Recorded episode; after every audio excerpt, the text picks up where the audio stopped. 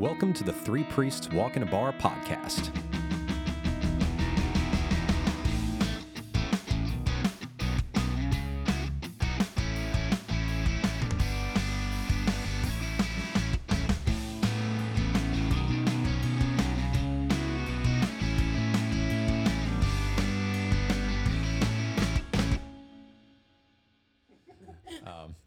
So, all right, so we find ourselves at Six Bears and a Goat the, brewery today.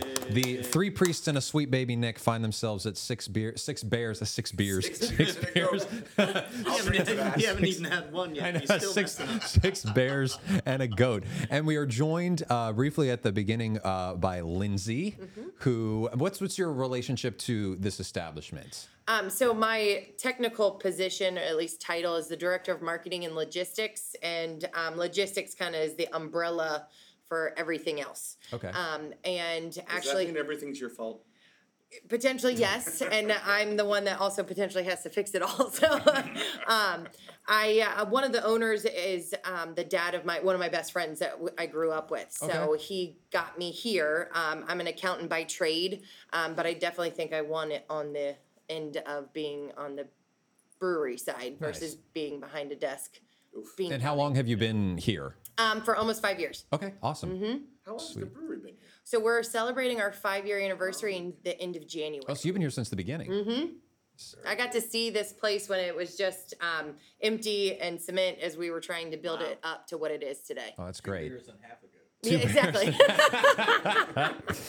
Oh man. So, well, we wanted to take a second to at least uh, get the word out about this place to the uh, five and a half people that may listen to this podcast later on.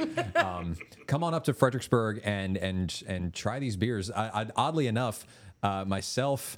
Um, the other Nick, Father Nick, and Father Adam are all drinking the same thing today, uh, which is the um, the what, what what kind of gourd? What's the, the actual name of it? The go, uh, Out of your gourd. out of your gourd. Out of your Yeah, gourd it's the pumpkin pumpkin stout. imperial stout. Yeah, it's It's quite super good. good. I am a f- absolutely snobbish pumpkin beer guy, and I hate most of them because they're just not pumpkiny.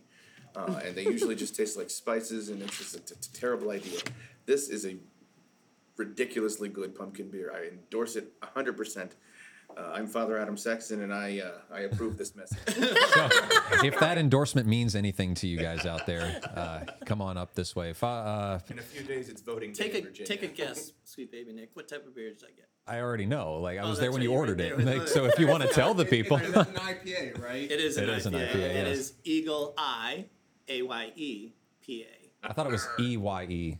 No, Eagle it's Eye. I. Like Oh, you'd I, say like, I, I, I. yeah. You know, because this is a well. That's a good thing to talk about too. Is Yeah, there that's a good is segue into explaining veterans this that place. own this and it, and explain the name because that would be weird to people too. So go ahead and, and tell Six us all that bears and a stuff. goat. So that's pretty much one of the first questions we get when people come in here for the first time is what's up with the name. So um, we have seven owners, um, and six of them are six retired Coast Guards, which their Yeah. mascot is the bear, Okay. and one retired Navy, which their mascot is the goat.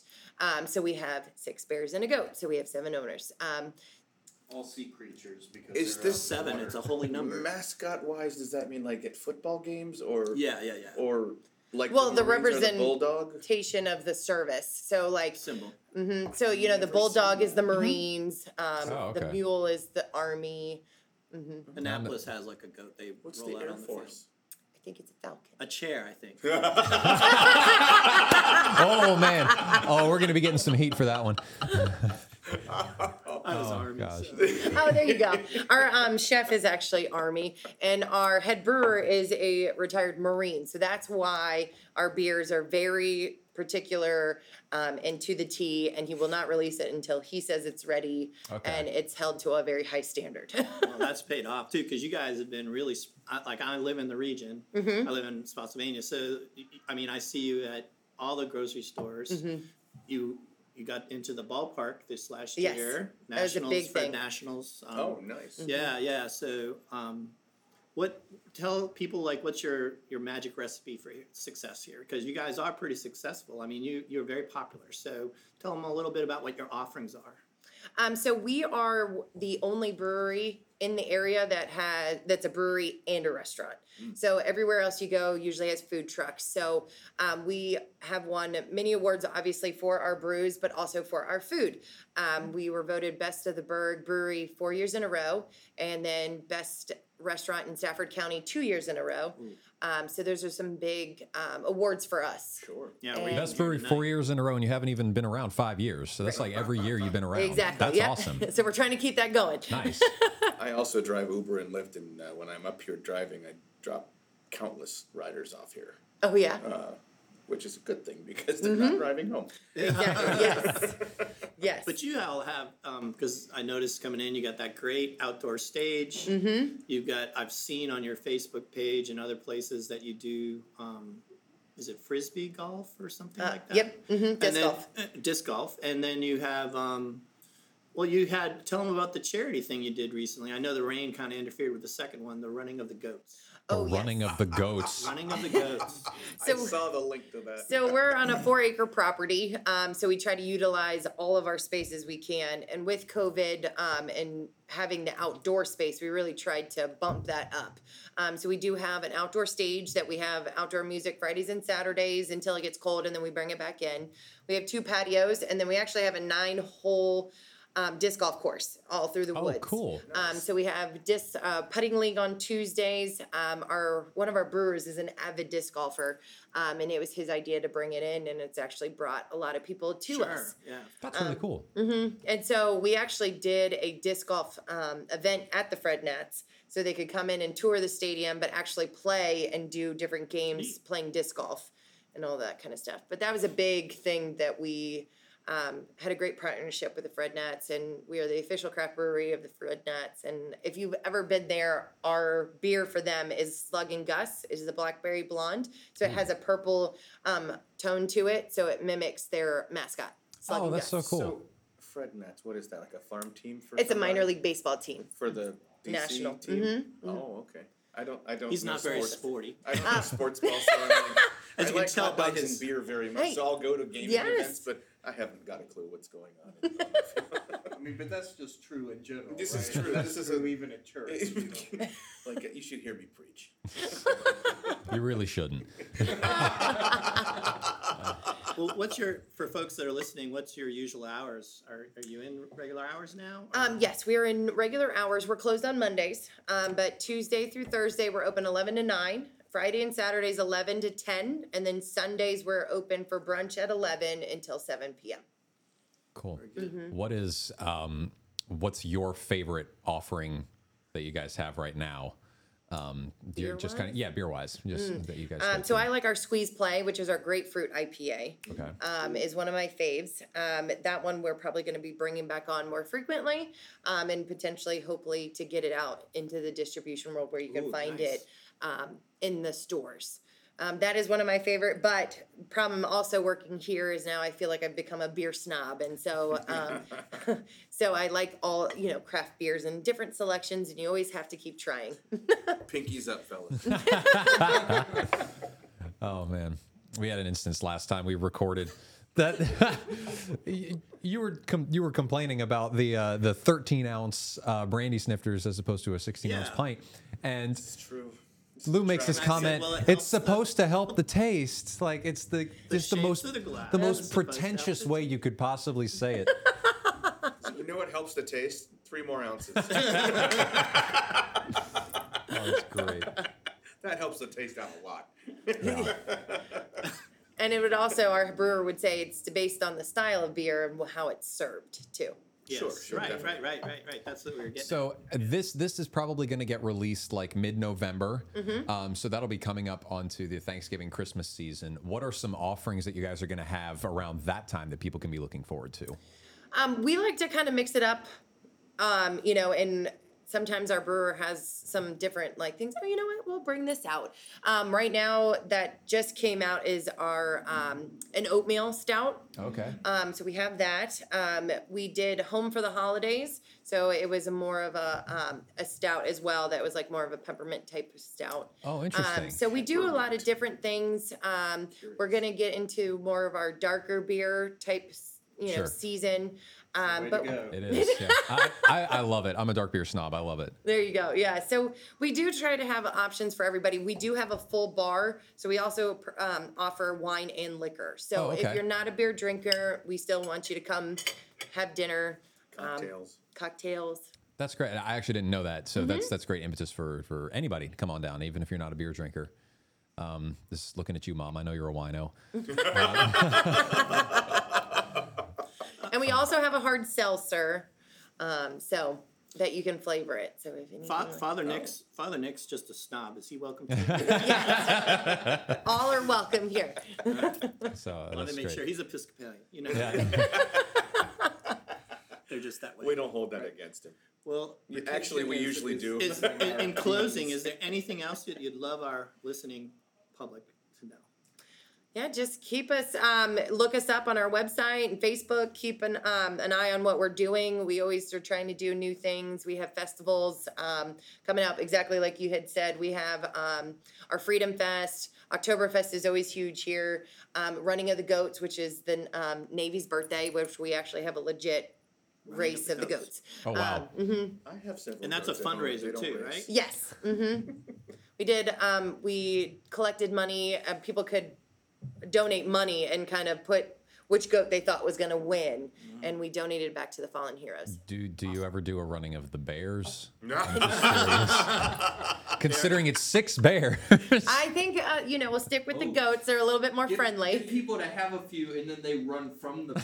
Yes. Much more interesting. We do have a bear costume that kind of ran after the goats, um, you know. But we That's try funny. to keep it um, fun and interesting, and we do like we have a Halloween costume party coming up this Saturday. Um, we have a Santa brunch um, in December, that's fun. so we do have a lot of different things that we try to do here to welcome, you know, and have a good time. That's really Thank awesome. you for welcoming us. We appreciate it. Yeah, The- you guys have been great. facility Is great. Yeah, I I really really. The like what now? Yeah, I'm, I'm very impressed with the facility. What's the name of it? The, you said what's what's great? the facility. facility. Oh, the facility. Oh, I thought you were talking about the Well, the beer, oh, the poutine. I ordered some off the appetizer already. We're gonna eat dinner here later, but I had uh, the poutine is excellent. Mm. And if folks don't know what that is, it's kind of a Canadian kind of thing, Mm-hmm. Very northeast kind of thing. Yeah, with uh, it's got like lots of cheese, bacon, right? Mm-hmm. In it, uh, French fries, and gravy. Gravy, yeah. Yeah, it's I think crazy gravy good. is what makes it poutine. I think that's. Yeah, the I key think so too. Our uh, chef is Canadian. Is he really? Yes. oh, there you go. Is he a Canadian uh, Coast Guarder person? Army. Canadian Army? Mm-hmm. Oh, very nice. Well, he was Army here, but he's from. I from Canada. Canada. Oh, He's from okay. Canada. Canadian. So that's why we have the best poutine. It's Yeah, authentic. yeah, Come down here and try the poutine, guys. You heard it here Very, first. Very good. Highly recommend it. I really Alright. had no idea about bears and goats and whatever for Well, you like, learn something mules new. and stuff. I didn't know that. Mm-hmm. Like, you'd Well, think that's like if a you'd actually served thing. your country, you would have known. Oh, I served my country as a firefighter. Oh, that's right. You did. You did. We'll give you slack. It's it's Nick that's the slacker. Yeah, that's like- that's true. well, I think I feel like our denominations should choose uh, animal uh, Representations. Yeah. Oh, there you oh, go. we're gonna we'll, we'll get We into that. them for each other. that might be even funnier. I think that would be fantastic. oh, my gears Uh. are already turning. Well, I think we're gonna get into our topic. So this is your your chance to exit if you want, Oh, because okay. like or you can join us. Do we need you're more than refills? welcome. The answer to that question is always yes. Okay. Even if Sweet Baby Nick says he doesn't need a refill, we do not agree with him, and, and we, we, we think that he does. No, I don't. I'm sorry. I've, I've barely taken a few sips. Father Adam's a bad influence. I am. I've heard that. Uh, more So two more out of your gourds? Thank you. I can do that. Well, thank you for Thank having you. me. Thank Of you course, so much. yes. Thank you, Lindsay. We will deliver those beers. Thanks. Awesome. Thank you. That sounds like a lullaby. We will deliver those beers. That's a new hymn. we will deliver those beers. Uh, for those who are listening, The few of you. uh, Father Adam is uh, is is wearing what color is this like fuchsia? Is that? Well, I would say, in the spirit of Halloween, I've dressed as an Anglican bishop. in- well, that's what I was gonna say. So the color of his, uh, I'm gonna call it a cassock because that's the right word for it. A cassock the and color waistcoat. of his cassock uh, and uh, and and uh, his pectoral cross makes him look like uh, an Anglican or Episcopalian uh, bishop. So uh, I was having supper uh, couple of months ago with an Anglican bishop, and he's like, "Dang, Father Adam, you look more like an like an Anglican bishop than I do." Wait, which bishop? bishop Chad of the APA. Chad. what a name. and then I saw my own archbishop, and my, my archbishop uh, is fond of uh, having uh, unfiltered camels. So I was I went out to have one of my own, and he said, "Father Adam, you look like an Anglican bishop." So I think what what's really happening is here is is we're seeing some of his repressed desires Yeah, yeah. manifesting. He couldn't hack it as an Episcopalian or an Anglican. so- Orthodoxy is a gateway drug Right. to Anglicanism. I had to infiltrate and embed so that I could win them all back over to the real church, the one church uh, that is not lost in in the miry clay, and they will sing a new song. Not lost in the clay, but they're stuck in the mud. Uh, so not Father Nick, you're a stick in the mud. we've we've got an interesting topic ahead of us today, and um, What are we But talking we're about not sure today? what it is. yeah, so we're talking about how our different denominations got to America. Yes. In the spirit of Thanksgiving coming up, um, and the the pilgrims and those that controversial uh, colonial settlement of America, that which is just it's a part of our past. We deal with it. We swam. Um, you swam. Oh man, I have. Go ahead. But I, I just want to say that before uh, Father Adam goes on a long spiel about how the Orthodox Church is not a denomination and so on and so forth. Thou Okay, sayest it, brother. Thou sayest it. Fine. Let's all acknowledge it, but we're still going to call it a denomination because that's what it functions as in this country. So, okay. So I've I've developed my own little uh, little bits of lore as to how, how I think because I don't actually know. I have some ideas as to how the your your different traditions got here, um, but I've been. I've been thinking how like just knowing who you are, what must have happened. I think the so- came first class. Well, here's here's the thing though. So I know if I had to make an, an educated guess, and this is the serious part before we move into the the, the jokes.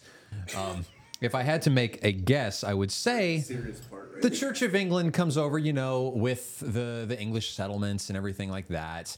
Um, but the part that people don't realize is like there's you know there's a controversial history with the native peoples and everything like that. But what actually happened is they get over here and there's you know who's got the land and everything. And i think what happened is the church of england just started going into long lectures and really just everybody went to sleep and they could just take the land for themselves um, that's how i think that's what i think must have happened so you just With they that, wax I will go into a long lecture. Now Lutherans, Lutherans, I think came over, and the first thing they did was set up shop at the local brewery. And Yep. make cheese. That's right. You, uh, you had you asked the native peoples where are, how do you make your beer, and from there set up a mission. The Orthodox They said, "What is beer?" were carried over by the wings of Gabriel himself This is the absolute God's honest truth, y'all. and settled, d- deposited on the shores of colonial America to bring the truth. And excommunicate one another. and excommunicate them. That's how I think you must have come over here. So, um, the ACNA was just materialized of God's own will. Um, so, about um, about uh, what, 12 years ago, 12 years ago, yeah. That's when On their here. first step in the journey toward orthodoxy. Yeah. so that's that's my understanding, uh, as wrong as it probably is. Anglicanism is a gateway drug to orthodoxy, sweet baby Nick. That's what you keep telling me, but uh, you know, here we- we're still here. nauseam. Ad You know, that sounds that sounds very Latin-y of you, and it just makes me nauseated. So in the in the spirit of not doing what we did last time, let's have Nick go first. What did we do last time? Had Nick go last. Oh, that's always bad. Now, I, I think chronologically this makes sense, right? For I don't know who got here first. Yeah. So, who got here first, honestly, would be the Catholics, right? But we don't have a Yeah, Catholic Spanish, here, yeah. right? Yeah, this But is we true. are all former Catholics, Because the, the That's Spanish even made it up around here if you don't know that. with the exception of Oh, did they? So, so uh, you know, there's there's this great uh, kind of debate between S- Jamestown and St. Augustine in Florida over who who's first, right? Mhm. But but technically, St. Augustine is Mhm. earlier, and I don't It's know like the I don't 1580s, know isn't the, it? Yeah. The dating of of its settlement, but before the English made their first attempt, which was the Roanoke colony, Mhm. before they made their first attempt at uh, a permanent settlement in the New World, the um, the Spanish had already established um, the um, uh, you know Saint Augustine. But actually, uh, they when they got there, oddly enough, the French Huguenots, so the Protestants, had settled in that area before they got there, and so they came in and slaughtered the French Huguenots, and then s- established uh, Saint Augustine as a Spanish and Catholic city. Well, As well they should. uh, and and, and it's Saint Au- it's from Saint Augustine at, at the Saint Photius Orthodox Shrine that I got Pastor Lou's icon of Saint Augustine of Hippo, And which, mine as which I just gave to him before we started recording. So. I, I really thought it was going to be Thomas Aquinas. I swore it was going to be that. But thank you very much, Father Nick. Miracles do happen. He remembered me. And if you pray to Saint Augustine, maybe I will find the icon of Saint Augustine that Father Nick gave me oh, two years ago. Saint Anthony, Saint Anthony. Come around. Yeah, please come around. There's something. I've lost this heretical image and it ought to be found, so I'm not a bad friend. did you guys know? Have you heard of Saint? Um, oh shoot, what the heck is his name? I completely forgot. There's a patron saint of ugly people. Did you guys know that? No. Saint Adam Sexton. It's like first off, like how how terrible to just like say there's a whole class of ugly people, but like Ugliness is in the heart, my friend. Um, Beauty's in the eye of the it's, beer uh, holder. The more you have, the prettier they are. Saint. Uh, oh shoot, what what the heck? It- Well, oh, anyway, I'll Saint Drogo. continue Saint Drogo. That's his Oh name. yeah, that, Rogo. there you go. It's kind of an ugly name. That sounds familiar now you say it. So, so, but so that's how the Spanish came over here and slaughtered my ancestors, the French there we go. Huguenots. All right, so so in 1587 is when um, the first attempt by England uh, was to settle, you know, establish a permanent colony in the New World, and they did it at um, Roanoke Island, which is in the Outer Banks. Uh, it's it, you know, if you're on Hatteras uh, and you go uh, South, into yeah. uh, yeah, well, kind of. I mean, it's actually it's actually a little bit north of of Hatteras. Uh, in the Pamlico Sound is Roanoke Island there, uh, and so um, that's where the first English colony was meant to be. That it was the first time the the English had come over a couple times, but it had been all men and it had been soldiers basically to scout out the area. That was the first time they brought women over and they actually tried to establish a colony. Uh, and so that's when the Church of England comes over. Now, I, I should say really quickly that Anglicanism, or to speak, to say this word Anglican, Anglican is a is a word that was probably coined in the 19th century. So it's a little bit anachronistic to use it, but it's it's a helpful term.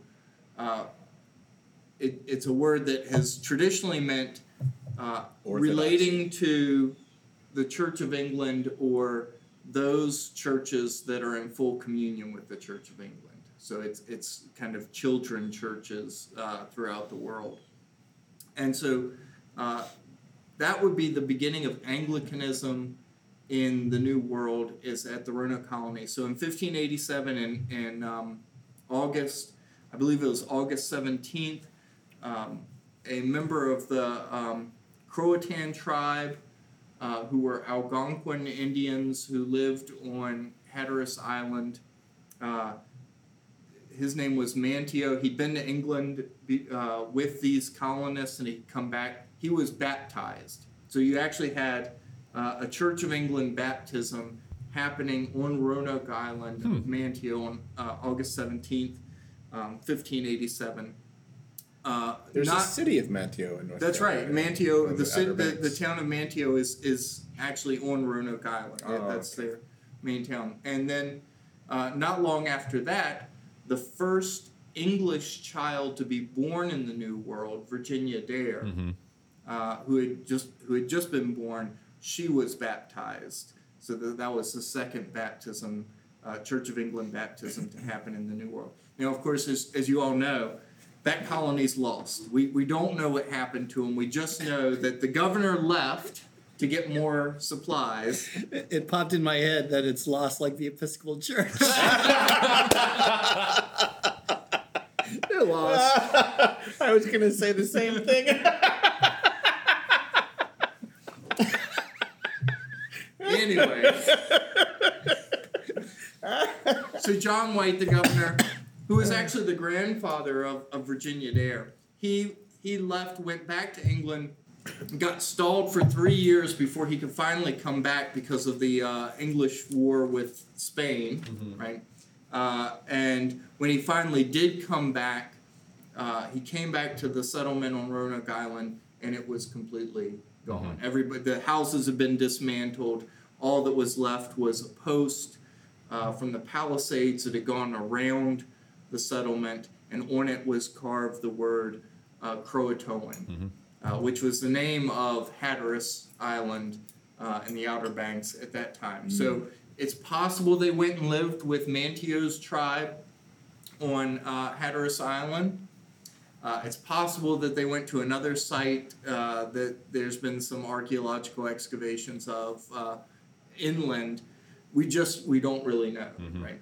There's there's some interesting um, genetic uh, genetics with the, the peoples around there that you you wouldn't find in native populations that are that are more European. So That's I think the prevailing theory is they would have just kind of intermarried with the tribe. That's right. And Been absorbed. Yeah. That's right. Uh, and there and there is some archaeological evidence that it, it's not a smoking gun, but it uh, it's it's actually a, a sword hilt. Uh, but that, that seems to in the um, that was found at an archaeological site at uh, uh, Croatoan or at Hatteras Island that seems to support that also that, that they, they went and lived and intermarried and whatever with the with the native peoples with Manteo's people. Well, anyway, 1607 is of course when um, the English tried again and established Jamestown in Virginia. Racing right along now. Good lord, I haven't been talking that long. It's like we got we got all the way back to 1587. Now going to 1607. Ask Eventually, we're going how to we get to 2007. here. This reminds No, me of I'm- being I'm- in fourth grade learning Virginia history. Look, I'm, I'm only going to take us up to just after the Revolutionary oh, War. Oh god, we got we got at least another hour. All right. Settle in, people. Get, Get comfortable. Waitress. Wave down the beer Jamestown lady. is established in 1607.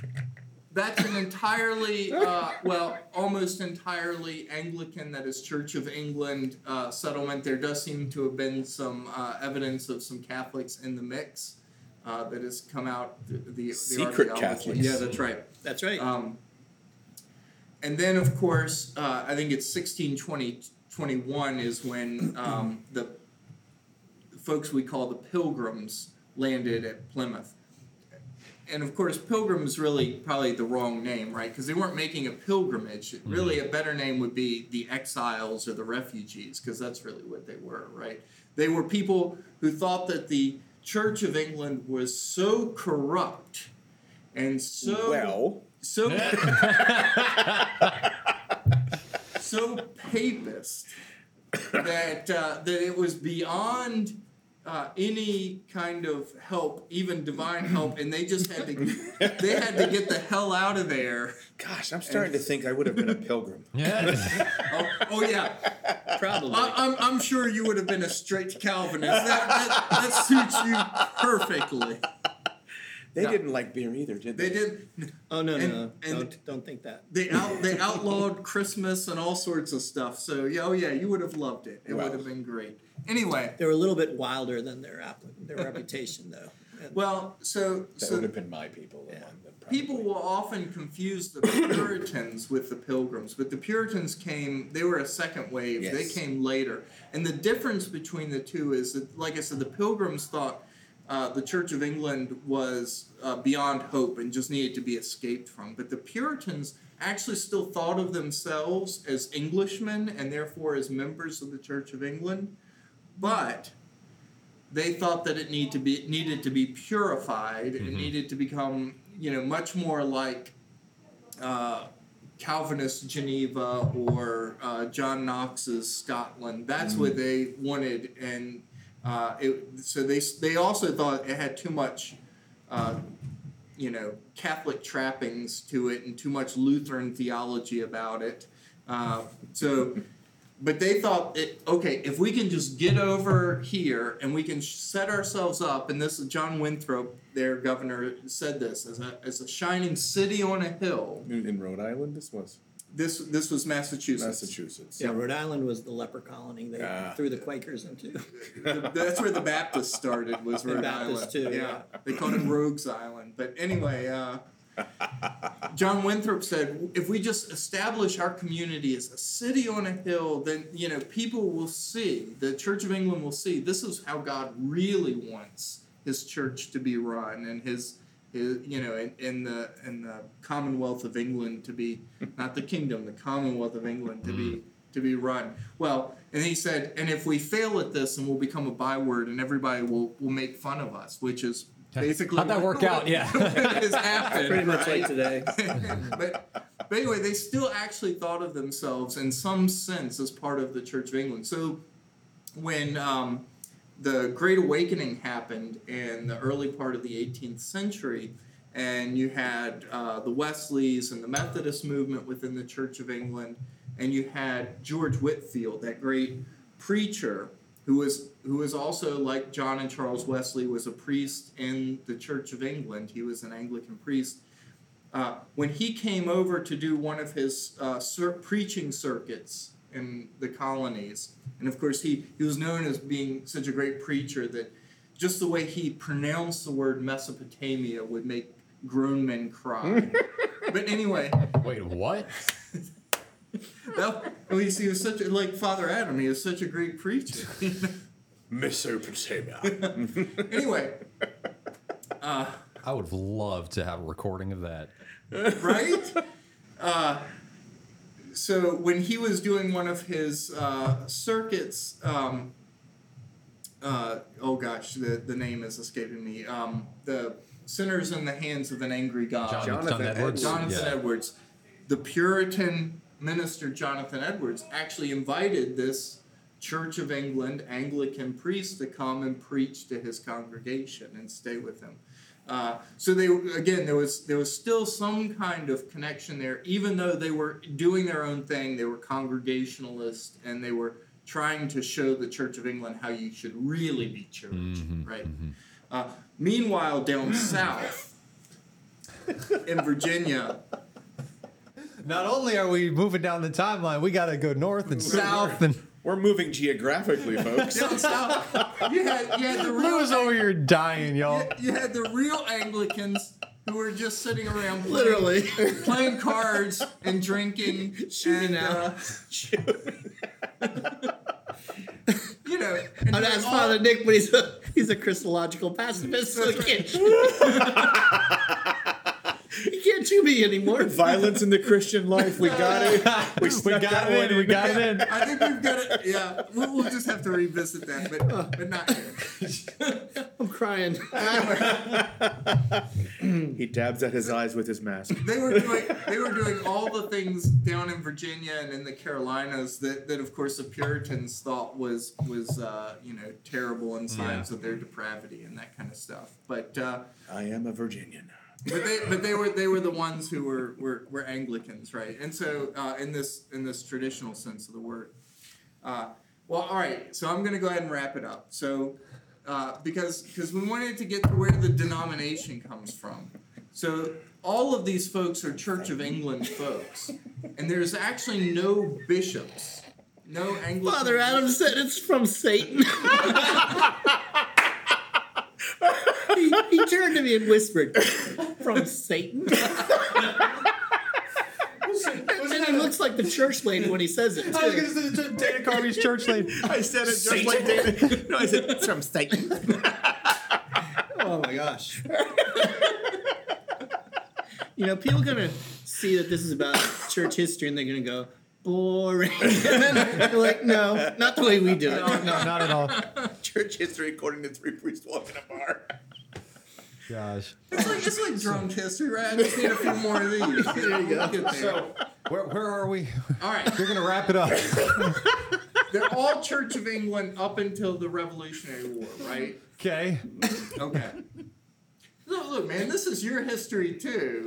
We broke off from y'all 12 years ago. We got our own history going on. 12 years ago. They're, they're the ancient faith right there. Yep. and then our denomination came along and got it right. It's sweet baby faith. Sweet baby faith. Do you need some marshmallows in your beer? Booberry. anyway. That's right. All right. So there's no bishop uh, over the uh, Anglicans or you know the Church of England folks in the colonies at the time of the Revolution. And if, if any of y'all have seen Hamilton, right? I have not. Gee, surprise. Sounds like a pop culture reference, which means I have no idea. There's actually there, there there's a guy in there. He lives under the Plymouth Rock.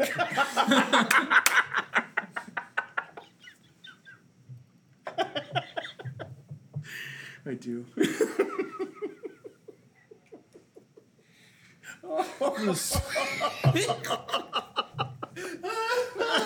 I just spit beer out of my nose. God. We made sweet baby Nick Hork beer through his oh, nose. Jeez. Not yet. Not yet. I'm holding it together. All right. We still got two more y'all together. Look, I swear, I would already be done now. no, no. We would have been in. We would have been in 1706 right now. yeah, you adjusted to our mocking. All right. Uh. So in, in that in, in Hamilton, you'll remember there, there's this clergyman who pops up, right? Who, who's who's saying, uh, you know, who's kind of uh, pro England, and this guy is Samuel Seabury, uh, who who was he was he was a chaplain for the uh, British uh, military during the Revolutionary War. Is And, he named in the play? Uh, I don't know if they say his name. So but you just went and looked him up. But he's billed. Well, I, I know my history. Yeah. I mean, come on. what doesn't he know? He's like the Huguenots. He puts the no in Huguenots. He knows. Nick knows. That's, That's another his- hashtag Nick That's knows. his, that's his t-shirt. Nick knows. Okay, so, so, so what, what, Anyway. what's his name again? Samuel what? Samuel Seabury. Samuel Seabury. Okay. So, uh, Charlie Horse and my. All right. Not to be confused with Boo Berry. so the the Revolutionary War happens, right? 1776, and all of a sudden it becomes super unpopular to be a member of the Church of England, Gee, I right? wonder why. Uh, especially when you've got folks like Samuel Seabury who were uh, vocally in support of England and against the revolution and such. Now, in Virginia, there was a lot of Scottish uh, clergy who were serving the, the Anglican churches, uh, and they didn't really like the British, so they kind of got away with it. But uh, especially up in New England, that was the case. It was not popular. And after the revolution, it was clear that the church, the Church of England, the Anglicans in the colonies needed to reorganize as their own denomination. They needed, in other words, autocephaly. Right. Uh, and so uh, they went about doing this, and they held a general convention that lasted really uh, stretched over years. It was from 1782 to I believe 1789, uh, and during that time they were trying to create an American prayer book because, of course, the Book of Common Prayer 1662, which was it still is the prayer book of England, has prayers for the monarch. Right? Nobody in uh, post-revolution America wanted to be praying for King George, and so uh, anyway, uh, they were creating their own prayer book, but they were also working to get uh, bishops because, you know, it's an Episcopal church, and Episcopal means we're governed by bishops, right? And so Protestant Uh, Episcopal. it you know they were still under the jurisdiction still under the oversight of the bishop of london so they send a few guys over to england but it's it, it gets stalled for them to to be uh, ordained as bishops and meanwhile that guy samuel seabury who was completely against the revolution says i know what i'll do i'm going to go over to Scotland and the Episcopal Church of Scotland, which was the Anglicans in Scotland, and I'll get them to ordain me a bishop. So he becomes the first bishop, still collecting until the end of his life, still collecting uh, a pension from being a chaplain for the uh, British military. But he becomes the first. The very first bishop of the Episcopal Church, Which is why back. the symbol has the St. Andrew's cross. That's right. That's Yeah. why our symbol has the St. Andrew's cross. It's also why we adopted the name the Episcopal Church because our first bishop was uh, actually ordained by three uh, bishops of the Episcopal Church of Scotland. Uh, and then, right after he was ordained, right as he was getting back off the boat, uh, a couple of the folks that the General Convention had actually sent to uh, England were finally ordained as uh, bishops, the most important of which was a guy named William White, who really became the father of the Episcopal Church uh, and, and set the tone for it for, uh, you know, really up until the time of the Civil War. Uh, and so he came back. A prayer book, an American Book of Common Prayer, was uh, created, and uh, the denomination. 1929? Uh, right. Well, the one that, that I mean, all of them were very similar up until the current one, which made a radical shift, the seventy nine. So, but anyway, The one which shall not be named. but anyway, uh, so a new prayer book for for the Americas, and that's how really that's how the Episcopal Church was formed. It was almost it had almost disappeared because of people's feeling that uh, Episcopalians or you know Anglicans, whatever you wanted to call them, were too much tied to this uh, the old world to England. This idea of bishops was tied to the Lord Bishops of England and so on, and and so I mean it really almost died off. But we there was a, a, a great evangelical kind of fervor that uh, uh, really started in Virginia and spread throughout the Episcopal Church uh, just after that and revived it. And, um, and we really haven't seen anything like that since. I mean, there was, when I say evangelical, I don't mean evangelical in the way that we mean it now. I just mean this, this real kind of movement to uh, plant churches, to spread the gospel, to, uh, to grow as a denomination and, um, and kind of establish who we were. And uh, So that in the future you could host uh, nascent Orthodox parishes. That's right, To that's start, right. And then, then eventually eclipse you? Yeah, well, yet to be seen. I want to check out St. Tikhon's in I- Culpeper. I- I- you know, sometime, It's Peter and Paul. sometime if Oh, you want to be, Paul, if you want to be Peter and Paul. depressed, look up how many OCA members there are compared to a. We might be small compared to say, I don't know, the Catholics or the Southern Baptists, but compared to y'all, we're huge. Look up how many OCA parishes began in the parish halls of the Episcopal Church. Anyway, that's my story, so I'll I'll, I'll and leave he's it sticking there. to it. Okay, y'all. great. I all right. I want to skip around and and come to Adam last That's because I feel like that would be great. because it's least. The last shall be first. Lou, Lou over here has, first has shall at be least last. two pages of yeah, notes. that was just that was just in case, just in case they just in questions. case what? Well, in case Just in case Father Nick didn't have enough to say. to say, no, it was it was just in case Father Nick, with his inquisiting mind, wanted more specificity. Oh, I will. I will. I'll ask you. I'll ask you questions for sure. Wait, before we go to Father Lou, I had a question for Father Nick. Uh, uh, well, have being the key word, I have since uh, forgotten that. Is that your second beer?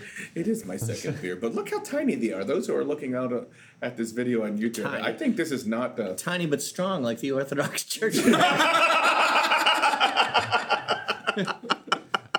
Wait, is that in an Episcopal glass? Very I want to put a brief pause real quick because I got to pee. I'll be right back. You're still recording.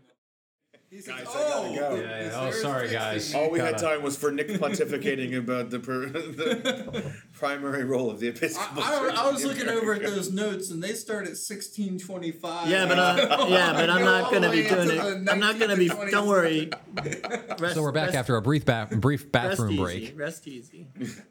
brief bathroom and, and, and potty break. I remembered what I was trying to ask Father Nick, uh, and it was simply uh, he was talking about the timeline, and and uh, he is the pastor of a parish that began in the middle of all this. That, that's right. Yeah. So the the church that I serve uh, as priest and pastor is um, the Fork Church of St. Martin's Parish.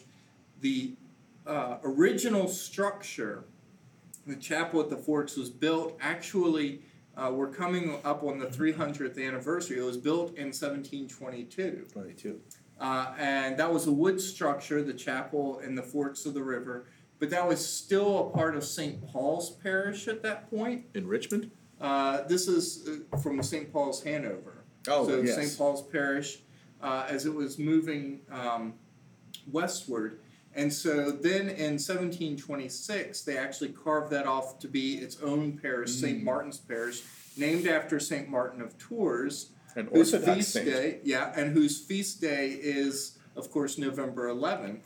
Um, and there's connections there because he was a soldier uh, who then uh, put down the sword to become a priest. And anyway, um, then our current building, which I like to call the new building that we worship in, was built in, around 1735. And so, yeah, so back in that time when it was still part of the Church of England, before the Episcopal Church as an autocephalous uh, um, denomination or whatever you want to call it, church uh, in the United States had actually been established. Yeah, thanks for asking about that. I just I, I, I, I- I wanted to make sure I remembered it, and then I forgot, and then, then I remembered again. So, You'll forget you. Forget Yeah. you. I'll forget. I'll forget that I asked it. all right. So we said we were going to go to uh, to Lou next, and um, he's got two pages of notes in front of him. So I'm really curious as to where this is going to go. Yeah, I like I was saying, I was being ready in case Father Nick wanted some more. I just have three pages of menu in front of me, so, specificity. you know. so how'd you guys get here? Well, strikes and gutters, ups and downs. You know, um, On a boat. on a boat, on a boat. Um, it wasn't too much longer. I think Father Nick said the Pilgrims came in 1621. You may have misspoke. It's 1620. And you can look at the big rock if you want to. The big rock. The, the big rock. I'm You're, gonna, you're, I'm gonna, right. It I'm gonna the throw first, at you. The first The first Thanksgiving was 1621. Yeah. was 1621. Although, So- of course, the real first Thanksgiving was it what's now Berkeley Plantation. That's what they here in say. There's a couple other places fight over that too. That's right. Oh yeah. And then, of course, the Native Americans already had Thanksgiving ceremonies rooted Yeah, throughout course. the year. So, everybody has harvest festivals. yeah, they did. Um, so Baptist churches have harvest festivals in lieu of Halloween. In lieu of Halloween. yeah, that's right. I, I really didn't know what we were, what Nick was getting at when he suggested this topic because it's so like all you know, it could go all over the place. I thought we were talking Um, about pilgrims.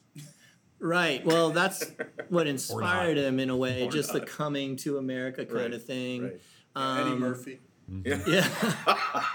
Sweet baby Nick was joking about just just get over it, but that's a that's a big issue in the church, and Just and get- he was just get over what? joking um, when they're saying that uh, about uh, something when we started out. I'd have to. Oh no go no! back. I said we need to deal with it. Need to deal Oh, with okay. the history. Okay. Oh, okay. I took it as like deal with it in the most No negative. no no no sense. no no no no no no no no! We need to reckon with Why are you. Yes. such a terrible person? I know I know.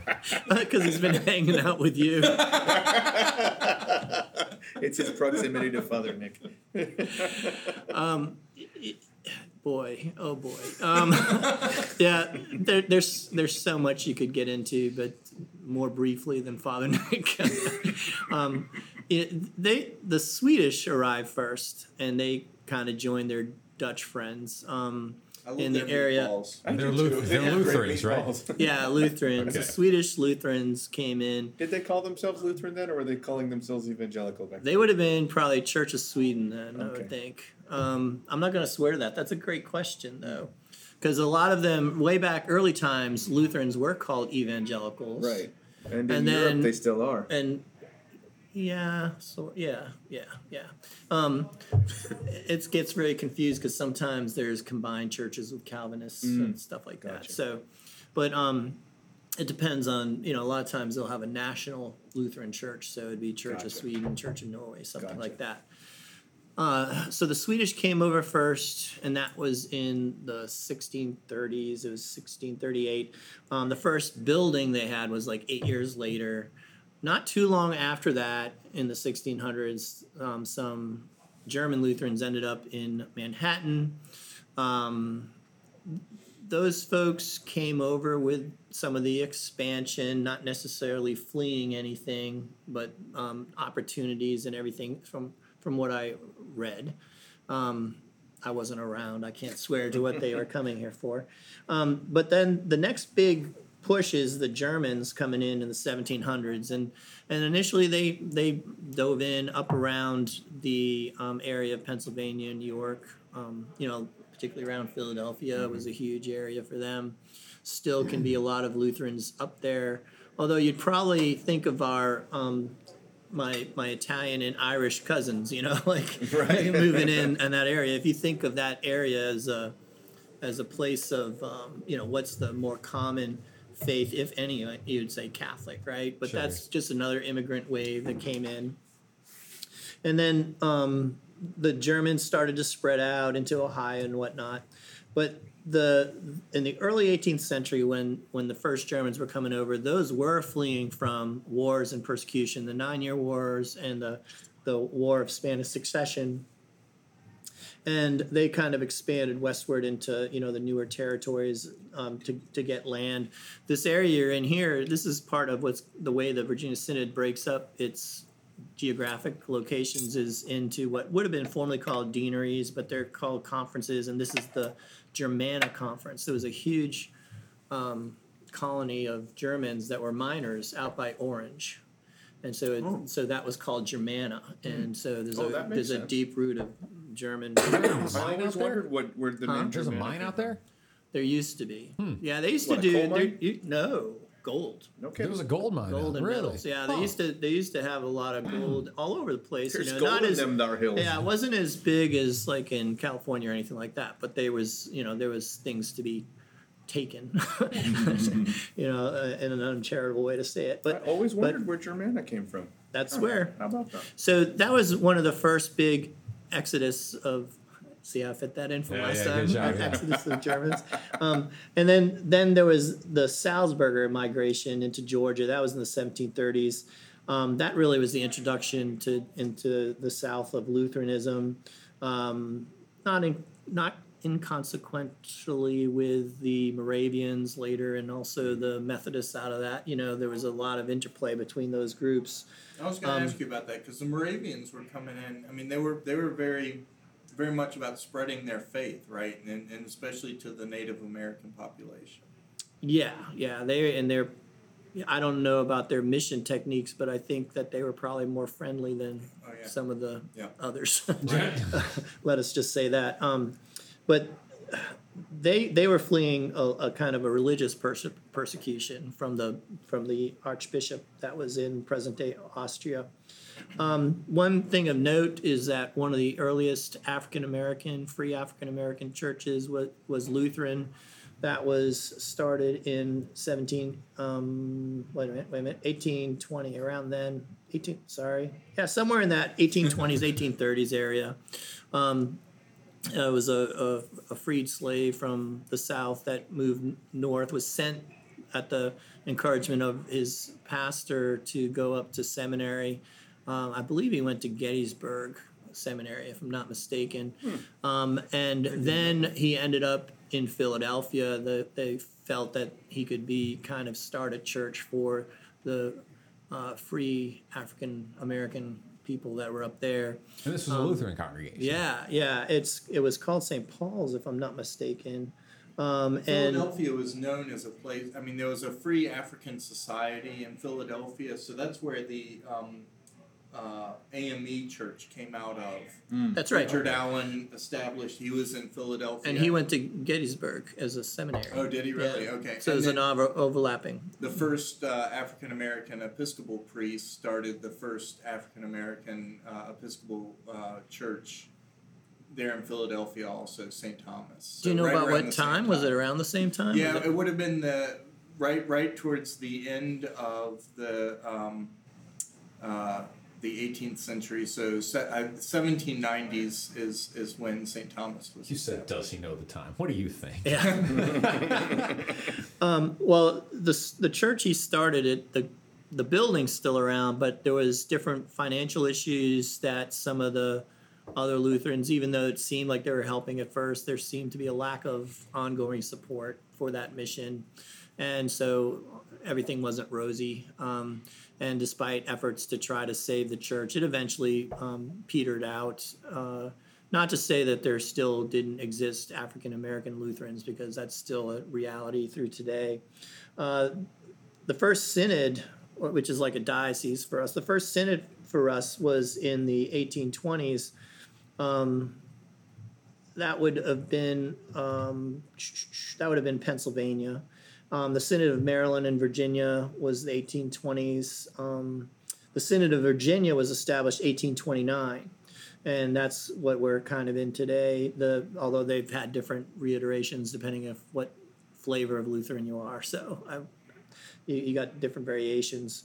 Um, interestingly enough, one of the you know a lot of the Germans ended up in the Shenandoah Valley too, and so the first English translation of the Book of Concord or Formula of Concord, which is the the book of our confessions, that was done first published English translation was done in Newmarket, Virginia. No kidding. Yeah, so so that? it's interesting.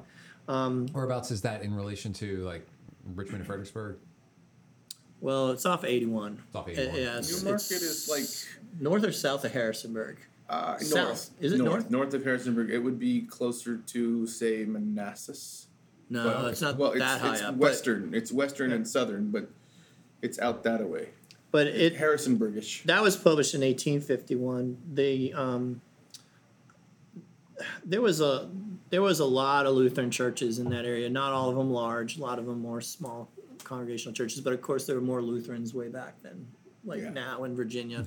Um, as one would expect in the 18th century, there was a or into the 19th century, there was a huge expansion of Nordic peoples into the United States, and that's where you get that connection with with uh, Norwegians and again Swedish and Finnish. And so if you go out in the Midwest, there's Yeah, li- sure literally boatloads. yeah, of, yeah, and and uh, that's where you get that joke. Like I think I shared with you, you get that coffee mug that was uh, like uh, supposed to be. Le- um, I was going to say left, so that's another popular Oh, Lutefisk? church things. Lutefisk. I've always wanted to try it. I, I can save you time. I was not a fan, and that says a lot because I like everything. But but um, uh, yeah, lutefisk you'll find it like like church fundraisers and things like that, and people eat it out of uh, determination and kind of like Yeah. to say, It's I like eat it, a you dare. I've heard of. I've heard. Yeah, no- like on a dare, but very it's little good things about yeah, it's lutefisk. very very common. It's very very common out there that that's part of their yearly fundraising.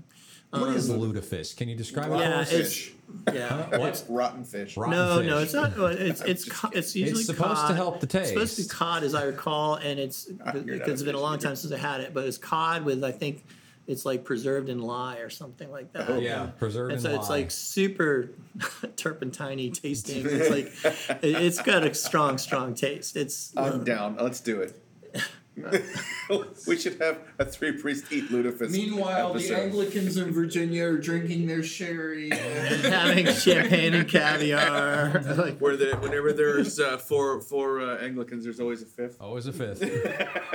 now, now those folks from you know Sweden and and and Norway and Finland and all that. I mean, they were a lot of them were coming for economic opportunities too, not so much um, for anything that was like an oppression, like the Pilgrims. Uh, um, oh, that's the brings to mind another thing with the Pilgrims. You know, yes, they were they were separate as the name, right? Separatists from Puritans, but that's kind of like sweet baby Nick being separatist from the Episcopal Church. I mean, you know, it's like it's all the same thing. It's just like it's like so when someone says, "Well, the, the Pilgrims are Puritans," you're not totally wrong. You know, it's like it's Right, uh, they share a like- lot of the same theological. share a lot of the same stuff. Right. Um, um, but the Lutheran synods, of course, they, they tended to be linked to the uh, ethnic groups that came over and language. And so when you go to Richmond and you come across First English Church in Richmond, I think I've shared this before. That was the first English speaking church.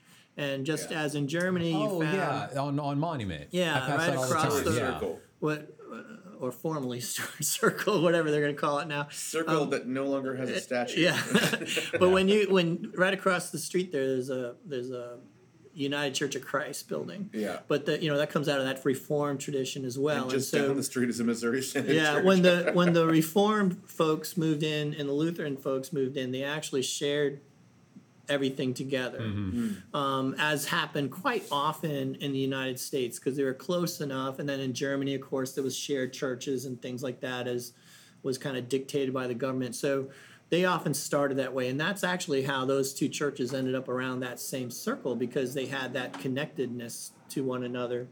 And then the um, the anyway, so the the Lutheran Church had started in German and became English speaking, and then therefore they became First English. And so you often find that, like in Pittsburgh, First English Pittsburgh, where our friends at, yeah, and stuff me like and that. Father Lou have a f- common friend who's the pastor of First English Lutheran in uh, in Pittsburgh. It's a gorgeous church. It's It is. It's very high church. It's very beautiful. beautiful. It's worth stopping in or looking on the internet to see yeah. inside it. It, It's it- really is actually a a uh, uh, 360 video tour of the of the. Google. I think did it. Yeah, right? it, it's very it's it's it's impressive. It's beautiful.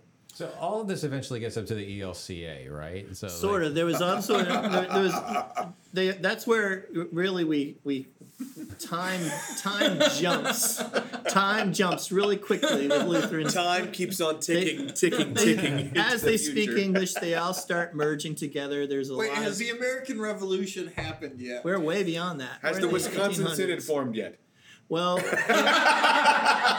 in the 1800s, I think, is when it did form. And what we're getting at is a lot of these geographic locations also came with their high church, low church, more fundamentalist take, hmm. Uh, more um, pietist attitudes or less. And that helped shape these denominations that sh- that formed, and and so the one group that is second to the ELCA in size is Missouri Synod, and they did come over as to what they perceived as, um, you know, bullying from their prince. Right? They were trying to leave that Bavaria, not Bavaria, um, Prussia, to to get it away from when the prince wanted them to have a combined church of Reformed and Lutherans, and and That explains their their kind of doubling down. and they were within the very double down on confessions, Yeah. and so they came over and they landed in Missouri, and hence that's Missouri Synod, and they still are very much that way today. Very, The- very not too far away from being Orthodox. They would because they'd be more traditionalist in They in are. all And close things. communion. They the and they're closed communion because they're confessional. So they would look at any church that is not agree in agreement with the confessions as being kind of disordered.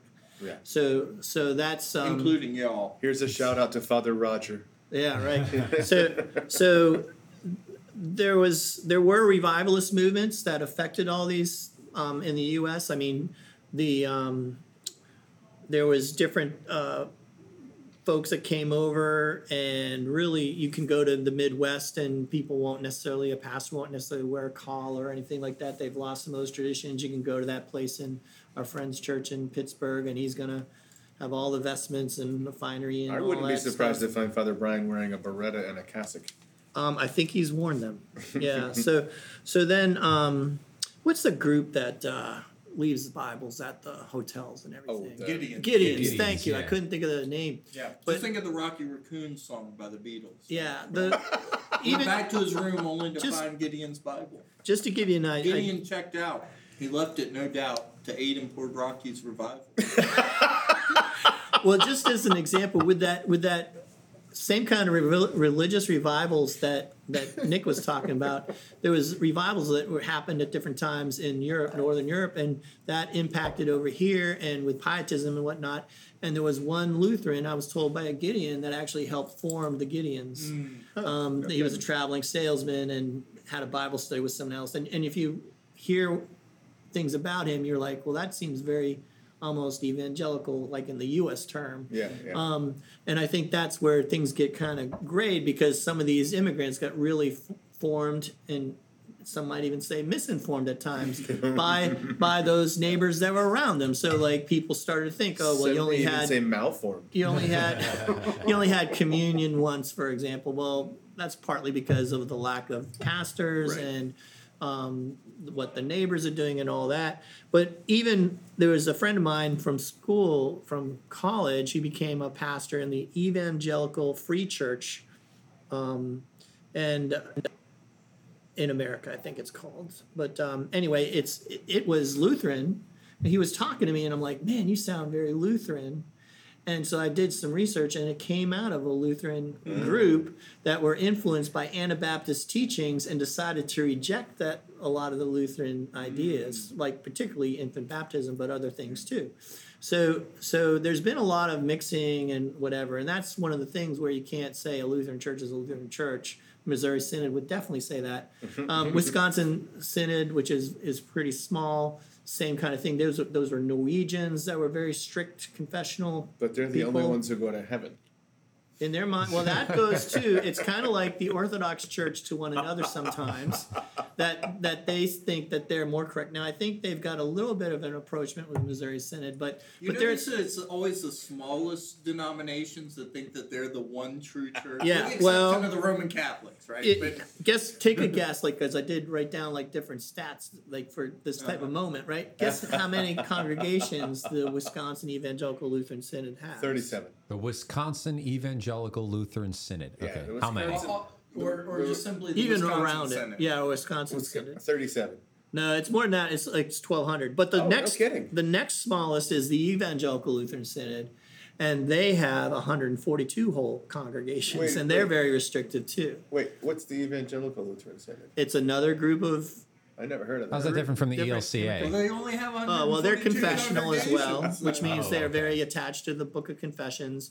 But they tended to be. I think they were Norwegian as well, but um, I think they're more in the northwest, Ah, okay. where a lot of those fishermen la- landed, right? Well, how much Um, of that has to do with the circuit riders? Because a lot of the, the Middle America, uh, the original Christian uh, Christianization of Middle America took place because of Lutheran circuit riders, like uh, You're thinking Methodist circuit. or Methodist. Sorry, I'm having a complete like. Uh, Well, you had some lapse. Lutherans bouncing around too. I mean, um, But Lutherans did a lot of circuit riding too, but Methodists really had their. um, Schmucker out of Gettysburg was pi- tended towards the pietistic, and he he had created different things that would could be used for the people on the frontier, and that helps spread some of the theology. Circuit riding didn't didn't uh, go over so well with Lutherans because they did stop at taverns and just kind of get held over. Right, right, right, right, right. They like, Oh, our- he's too drunk to be level on his horse. Not But- the Reverend Alden on Little House on the Prairie. but in general, with all that melding, you know, eventually a couple of bigger denominations joined in 1980s to form the ELCA, but the roots are much deeper, go way back. to What are the beginning. ones that joined together? Um, that would have been the Lutheran Church in America f- for sure, uh, American Lutheran Church, and then of course the Association of Evangelical Lutheran Churches, which is the breakoff group from the Missouri Synod mm-hmm. when they had a debate over fundamentalist interpretation of Scripture, mm-hmm. and and so it, it's it's the biggest one by far, but as will people will critique, you have a wide big umbrella mm-hmm. with a wide variety of opinions and everything and practices. So I always had people dis- def- define the difference between the two as ELCA is is high church, low theology, and uh, LCMS is uh, high theology, low church. Is that an Uh, accurate Oversimplification. An accurate oversimplification? I- yeah, because there are high churches. If you think of our friend right in Pittsburgh, right, that that's a very high church. Which one? But he's uh, ELCA, First Oh, English oh, oh, in, in Pittsburgh. Yeah, yeah. But at the same time, in Virginia, if you go to my church, which is a lower, simpler church, I, I think there's a bigger thing about the the power of the pastor, Mm. the authority. Mm-hmm. You know, the um, although everything's kind of congregationalist with us, there is a, a episcopacy that we have, Uh-huh. and but they're more of advise and consent kind of things. You know, encouragers and but they there's there's limited Lutherans could tell someone to pound sand if they want. That's why you run into issues because people can just like be holdouts and Yeah. and and and so the I can't I would say the big difference would be the biggest difference is how true you hold the confessions as we've talked about before. The confessional churches are going to feel that the Lutheran confessions are an equal true expression out of scripture Uh-huh. Whereas we will say it's true as far as it's affirmed by scripture. Mm. So we have the wiggle room to disagree or to pull in from other traditions and like talk with different groups. Missouri Synod, they're very strict on who they associate with. And uh, now when they Missouri Synod the- also doesn't have bishops per se. They call them like district presidents. Yeah, in the U in the U.S. that was quite common. I think that has a lot to do with that whole immigration because they've they've had bishops over in Europe and things. But the but I think the the U.S. Lutheranism is a little bit different because you've got a lot of anti-Catholic sentiment. Right. You have um, probably some resistance to wanting to be like others, like the Episcopalians or whatever. Mm-hmm. The demo- democratic nature of Lutheranism with the priesthood of all believers. So, and, and so that can be emphasized at different levels. I believe the predecessor body. I believe the Lutheran Church in America in Virginia was pretty big. And I think that they had a president versus a bishop, but you mm. might as well have the same thing. Because our bishops are elected and then ins- installed, consecrated. Now, you know, And then they only serve for a limited amount Six of time. years. Six years, okay. that's what it is now. I don't know what it used to be in the old days. So it's ours is more of that whole you know, I, I, I hate to use the term because it's such a touchy one now, the melting pot type story, right? And Yeah, yeah. and it's very geographic and and um, I think um, as there's a there's a guy in the he's in the Christian Century. I actually posted his article not too long We're ago. coming up on. on I know, we're coming up to a as much time as Father Nick had. I know.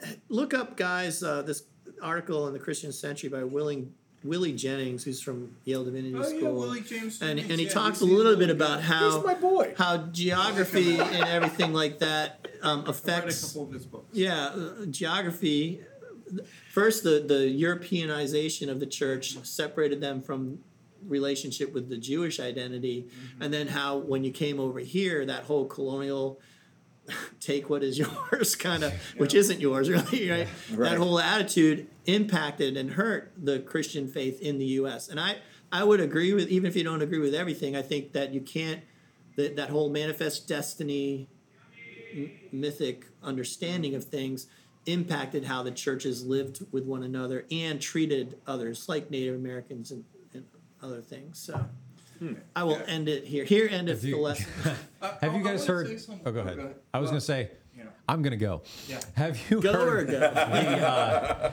have you heard the, the joke about the um, the increasingly The narrow priests who walked in denominations? Yeah, the increasingly de- narrow denominations. I can't remember the specifics, but it's like a guy is coming up on uh, someone who's about ready to commit suicide Oh, on yeah, a yeah, bridge. yeah, have you heard about this Oh, one? yes, yeah. And he's like, brother, stop! Don't do it. Like there's, I it's like stop. I have nothing to live for. He's like, Wait, no. Do you believe in God?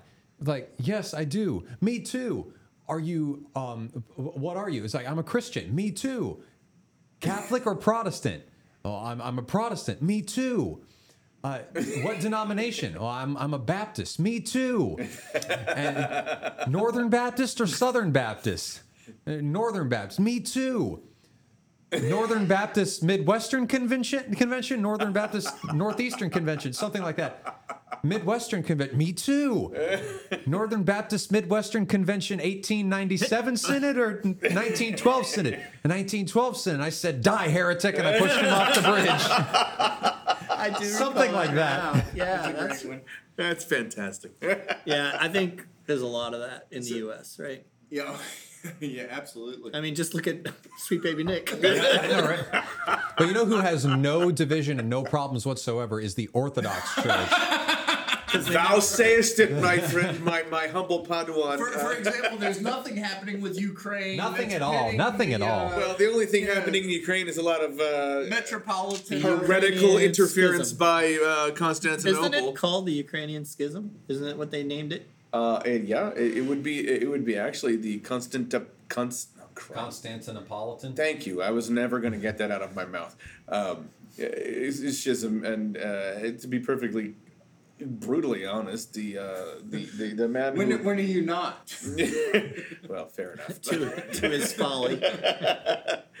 the man who sits on the throne of uh, Constantinople, or rather the one square block of Istanbul uh, that he occupies as the patriarch of a very tiny neighborhood, uh, uh, has made of Kind of like the Vatican. kind of like the Vatican, yet smaller, but you know, still a micropope. Uh, he has made of himself a papist, and uh, God bless him. I, I really I pray for his repentance. Wow, you realize that eventually y'all are gonna work this out, and then you're gonna have to go back and ask Nick to explain. Oh, they're- that. they're No, used- no, I, they're I used to that. stand on I stand on that one. I mean, and, and, and again, it's it's not uh, that I'm accusing. I'm I'm identifying. He's uh, a, he's stomping on his neck in love. That's right. I'm like, uh, bro, repent. Well, be, before you continue to throw a middle finger up Your at all holiness, uh, the. Greek Church, I, not I- the Greek church, not the Church of Greece, the Church of of uh, Istanbul.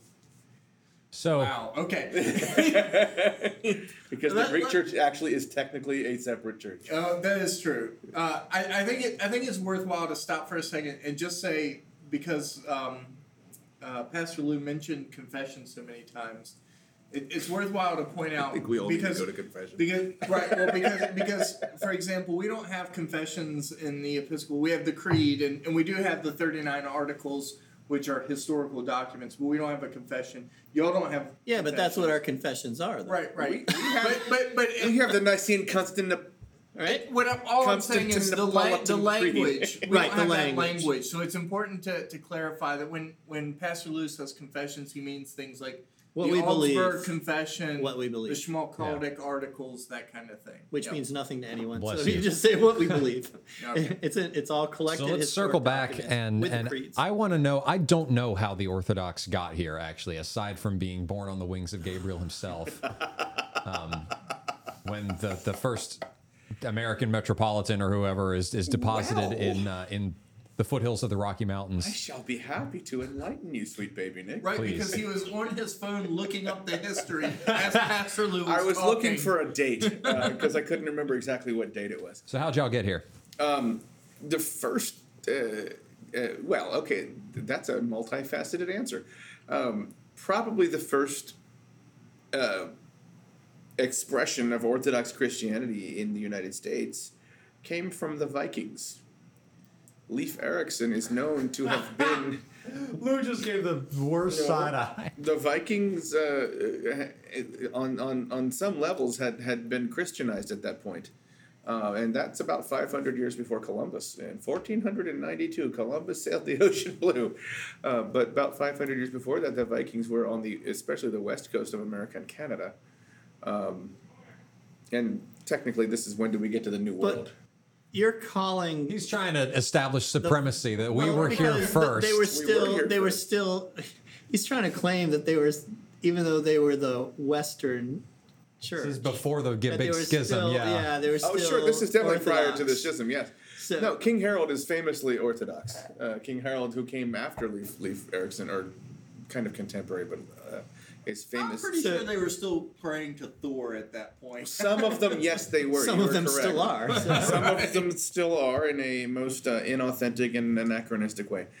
Because there isn't a whole lot of uh, information on, on Viking liturgies uh, of the. All you have to do is time. watch the Marvel movies and No, you're all caught up. Seriously, I mean uh, that that's that's like Bible to me. No, um, uh, it, it is relatively well accepted that, that Leif Erikson, having been a part of the court of Saint Harold, was a uh, an Orthodox Christian, um, and there were Orthodox priests sent because the, the, of the connection of the Swedes to to uh, uh, Rus, uh, Russia, um, which was actually Ukraine.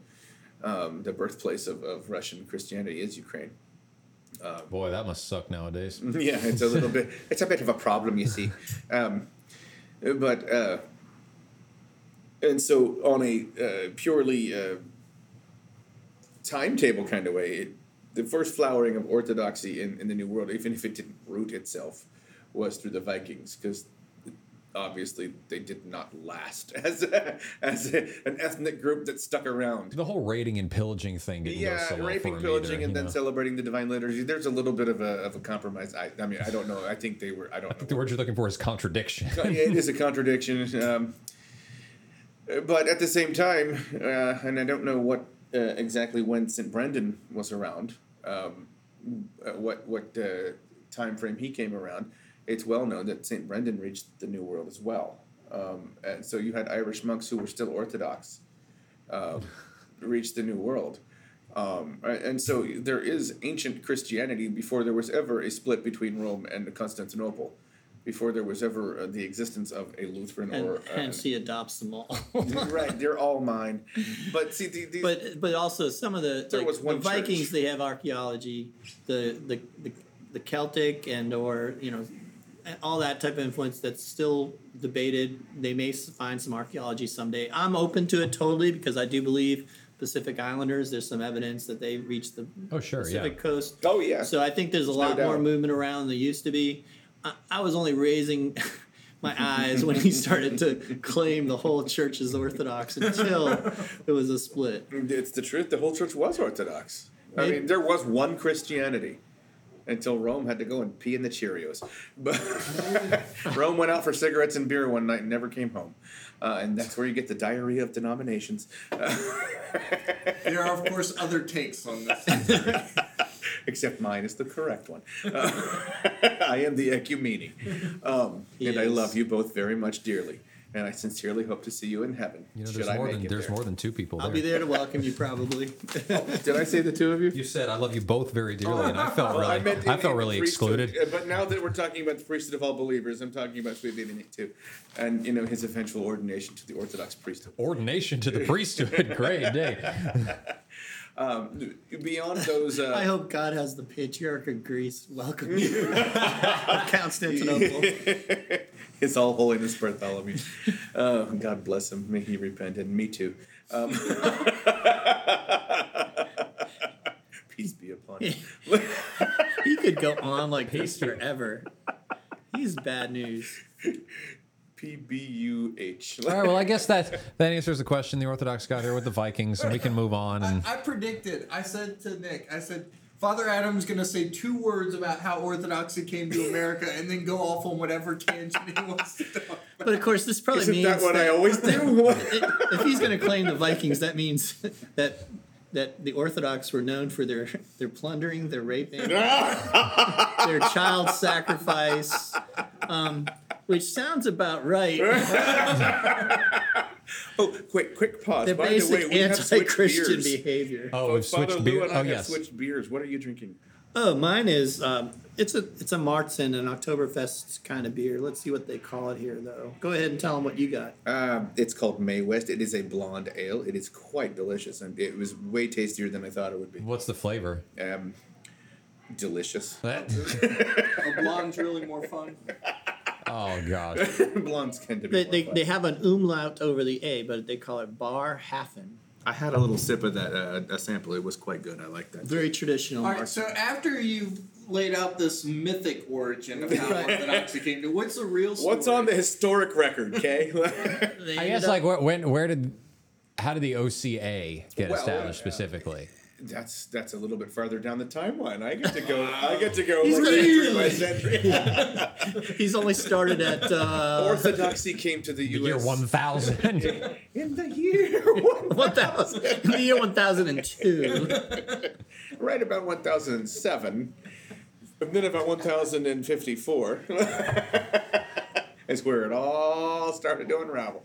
Um, in about 1794, uh, uh, uh, what's his name? Shelikov was had was messing around in Alaska. And Who? A feller named Shelikov. He was Shelikov. Yeah, at St. Catherine the Great sent folks to basically the New World, uh, and uh, Alaska. You can actually see Russia from Alaska. I can see Russia from my house. Which on a clear day, From some islands you can. It, it's true. There are actually uh, two islands. Uh, one is Siberia. One is Alaska. I don't remember what they're called, but they're really quite close to each other. It's Yeah. it's it's on a. Uh, It was interaction. yeah, for sure.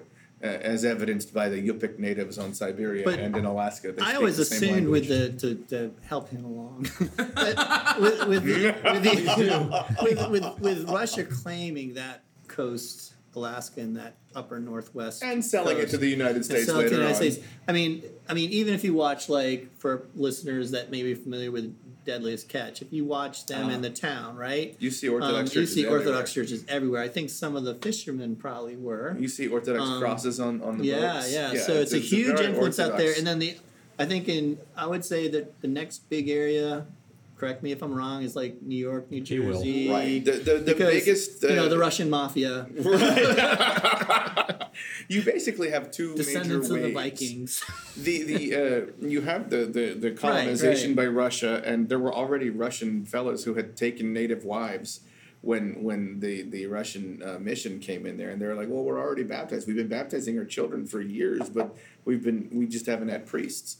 Um, and, they had native wives, and you know maybe a couple generations, even in many cases of of uh, Christian people who remembered you know, who taught their, their, their families how to pray, who had baptized but had never had a priest. Um, and uh, St. Herman and, and several others, about, I don't know, five, ten others came and some of them died, whatever. There was several priests who were sent from, from Valaam Monastery, which is Finland now, uh, but at the time was, I guess, still technically Russia. I don't know when Finland came into existence as a technical, as, as its current uh, uh, political boundaries exist. Finnish audience, please email Right. If the there's any Fork Church at among St. us, Martin's send us some Parish. information about Finland. Uh, Finland goes back and forth between being Lutheran and Orthodox. Yeah, Actually, It- those right. are the two national religions in Finland: are or- Lutheranism and Orthodoxy. Um, it- the date of Pascha is always the Western Pascha in Finland as well, which is a complete mystery to me, and I would love to find out why. I just I did know I know Because that's a true date. I should I should know, but I forgot the reason why. Anyway, um, Probably has something to do with Sweden's influence or something. it's very very possible has I would wager. and the church in Or Finland. Jesus' influence. Jesus You know, is you know. no the church in Finland has a lot to do. It, it's very uh, it's a state. They're both state churches, so uh, I think that the the civil authority has a lot more influence. Anyway, uh, so you, you had Alaska Christianized by by by Russia and then sold to the United States, and then basically uh, the uh, Moravians and the Presbyterians came and destroyed the native people and and displaced them and uh, forbade them from from having their own languages and their own beliefs and everything, and it was just terrible. Anyway, that's a whole other story. Then you have another wave of you know in the post uh, Irish need not apply era. You have the, the cabbage eaters coming to populate the East Coast, the the the pierogi belt from New York through Pennsylvania, New Jersey through Ohio, and, and, and that area. A lot of them going into the mines. Yeah, they, they mined in Eastern Europe, and, and a lot of these people were not Muscovites. These people tended, in large part, to be like, you know, I use this term loosely, but pure Russians, like the Swedish Russians, the um, uh, the the uh, hillbilly Russians, if you want to uh, uh, uh, apply an American term, having nothing to do with William of Orange, but you know the, That's the way I think of you. I like it that way. Um, but you, you, these people were miners. They lived in the hills, and they moved into the hills, and and, and you know, they right. mined anthracite coal in in uh, eastern PA and, and bituminous coal in western PA, and worked in the steel mills. Um, and they brought their their Orthodox faith with them, um, and so you have huge, you know, and for the the larger part of that time uh, uh, until the Bolsheviks overthrew the Tsar uh, in, in, in 17, uh, or I should say 1917, uh, as we have gone past 2017, uh, Russia was the uh, sort of uh, unofficial Orthodox authority as the first claimant to to planting the church in the United States. After the Tsar was overthrown, the Russian church basically said. Uh, basically organize yourselves to exist without us because we, we you know they, they murdered the patriarch Saint Tikhon uh, of, of, Moscow who had been in America at one point uh, a number in fact he went to Nashotah House uh, and this is where you get the Western Rite Orthodox liturgy from Um, Once again, the Episcopalians uh, bailing out the Orthodox in their time. You're welcome. we appreciate it you you are good friends to us um, and uh, If only you would return the favor. Take the rainbow flags down, and we will. Oh wait, did I say that? Shot across the bow. Um, and and and once that happened, the the the various multivarious uh, uh, ethnic Orthodox uh, contingents, the Bulgarians, the Serbs, the, the Russians, the Greeks, the Albanians, the the, the Romanians, uh, and every other stripe. The Georgians didn't come till this century in large part. The, the Syrians um, basically ended up clamoring back to the old country for bishops to, to look after them as uh, Russia was no longer providing a, an episcopal oversight. Uh, Russia basically was under you know, the boot of the communists, the, the Bolsheviks. Uh, laid claim to the neck of the Russian church that they couldn't uh, provide uh, that uh, episcopal presence. And so this is where you get this uh, very non-canonical sort of uh, situation where you have everybody exists in America as a separate Orthodox, although most are in communion together. Although in, in recent years there is some uh, there's some some trouble in the well, some poison in the well, but that's very identifiable. Um, and, and, so you have this. It's not supposed to be like that in America, where everybody isn't under one. You know, you have one nation, you have one either patriarch or, or uh, uh, leader of the Holy Synod of that particular country. Um, the only autocephalous church in America is the Orthodox Church in America because in 1970, the Church of Moscow granted a tomos of autocephaly to the what had that to that point been you know at one point the Russian Orthodox Greek Catholic Church of North America or uh, more more uh, commonly referred to as the Metropolia. A metropolia is a uh, a sort of dependency uh, I guess is the best way to describe it, of, of, of a, a larger church. Um, maybe you could call it autonomous rather than autocephalous, self heading. Um, but uh, in 1950 years ago, 51 years ago, they became the uh, Orthodox Church in America. And there was a, a, specific reason that they did that because obviously it, it recognized that it wasn't the Orthodox Church of America because there are unresolved uh, ethnicity issues among the Orthodox, and to say the Orthodox Church of America would be, I guess, a little present, uh, presumptive and exclusive. It recognized that we're not yet all together, like at least administratively, we're all intercommuning. Uh, well, until recent years, um, you know, everybody was nobody ever like cared about who was Orthodox. They, they knew who was Orthodox, but you know, well, we're Greek Orthodox. Well, we're we're we're, we're Antiochian Syrians. We're we're we're the Metropolia and we're we're autocephalous, but you guys, you know, we're, we we got work to do, um, and uh, uh, so that was a decisive uh, act to say Orthodox Church in America when they were given the Tomos of autocephaly, self-governing, self-heading status, and um, uh, they existed or do exist, I should say, uh, with the idea that they will one day fall on their sword for the sake of unity. Uh, whenever that happens, I don't know if that'll happen in my lifetime or not. I mean, that'd be nice, but. Ignore us. Ignore us. Wake up, sweet baby Nick. I, I'm, I'm giving the long, boring history. It's less boring than these two. Oh man, we were laughing more at the other guy. There was more opportunities for joke. I can't find an opportunity for a joke. Right? This is just sad. Uh, they hate everyone. it's the largest growing Christian denomination in America, so they tell us. I know that. you jump from two to four, and you double the. Uh, per- percentage wise, Yeah, I, I, I you know. know, that I don't a know. difference. Like, and you know, you, you have this, you know, and and, and with that uh, Well, situation, you have all these ethnic immigration ghettos. happens. Immigration happened. And you had ACNA's all- growing pretty fast. Well, the ethnic ghettos happened, so you had all these you know, this we speak this language, we speak that language, and we form these these uh, mutually supporting uh, communities in different places. And then in a generation or two, everybody is anglicized, or not to say English, but you know, uh, English speaking Americanized. And uh, they no longer have that homogeneity that they brought with them and, and that necessity to be a united people. They're now mixed into the melting pot. They're, they're American and they don't have that identity as Russians or Greeks, or well, the Greeks still have it, but the Russians or or or uh, and to some extent the Russians do. But you know, you get all these ethnic, you know, you could say ethnic ghettos, Yeah. and and then that But only even works for a after, when you generation look in the, uh, you know, with the wall coming down, I mean, that's the huge immigration with that. Sure. Well, that's when the Georgians started to come in. They are. It's funny because the Georgian immigration to America, the the, the Republic of Georgia, uh, they are uh, Not the state. not the state of Georgia, because uh, I, uh, not my favorite place to go. But uh, the Georgian. Contingent in America is relatively new. There- is a rel- I, think it's been ten years since there's been a Georgian Apostolic Archdiocese in America, um, which they're terrific people and they're one of the most uh, hospitable. And, uh, and the way they got here, they took the midnight train. they took the midnight train, train from Georgia, not to, uh, or, or or the midnight plane as it goes. Uh, so they're still uh, very much a non-Americanized crew, and so they do require uh, Georgian-speaking priests. And uh, they, there's one bishop, a good friend of mine. We were priests in Pennsylvania together.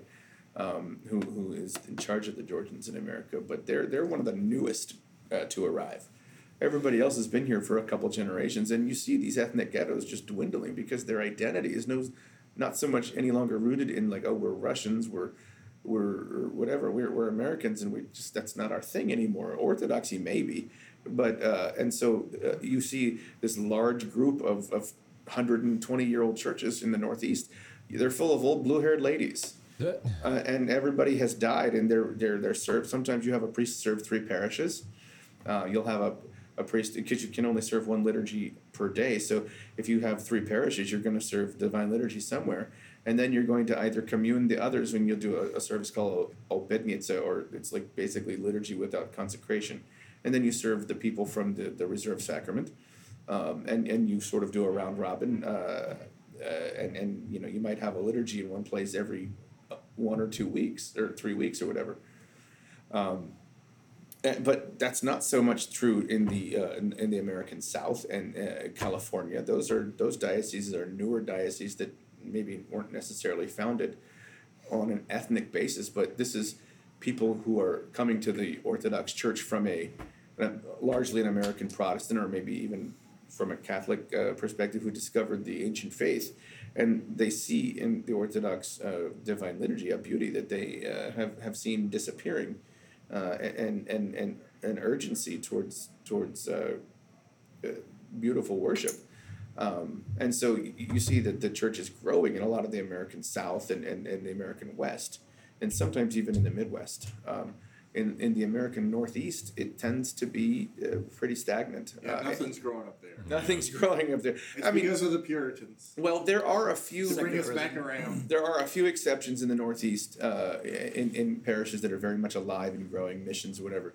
But uh, in, in large part, the Northeast is is a it's not a barren wasteland, but it is a place where, where, where churches are, you know, they close because they don't have the people to support them because for whatever their their reason for existing was a, a united ethnicity Right. as well right, as right, orthodoxy. But you all, but it's not just the Orthodox that are having that happen. You have in the Northeast, especially, there was a church on every corner, and the German Catholics worshipped at the German parish, Right. and and the Polish Catholics worshipped at the Polish, and the Slovak worshipped at Slovak, Italians, Irish, whatever. You and never the twain or however many would meet, and and you have this phenomenon in the Catholic Church right now because my first parish was in one of these towns where there were six parishes that were were uh, uh, homogenized into one and you have empty churches and now many of them are tearing are torn down that you know and it's it's it's it's an, it's a grievous thing because you know well my great grandparents built that church how could you tear down St. Stanislaus well because that's a Polish saint and nobody cares anymore uh, but we have St. Uh, Mary's we're going to make a generic church and change the name and uh, combine the communities because you have enough people for one thriving Catholic church or enough people for six really dying Catholic churches. So that's what they've been doing. So it's not unique to Orthodoxy, but a lot of those places that were formed because of a uh, an ethnic, uh, I think a necessity, but probably poorly managed. Um, uh, those Well, th- that numbers game too, because you know there's a secularization that's Sure, gone th- on. they had the numbers at the time, and it didn't matter. And they built those churches on everybody's first offerings from the coal mine. You know, you you stopped by, had your, your pints, and then you brought money to the church, and then you went home uh, as you as you left the coal mine. But on the you know when you're up there, you know you really there's certain areas that they'll they'll still have a stronger Episcopal presence, yeah, but you they are well overwhelmed by the Roman Catholic immigrant Oh, yeah. cast. And they may just go for Christmas and Easter, but they will, or they may not go at all, but they'll swear they're Catholic. And because there's the a church you go to and the church you don't go to. That's the identity that they have, you know. And so there's a lot of different family history, ethnic history, politics. and they're proud of their ethnic history, but they, they somehow it did not translate into remaining in the churches.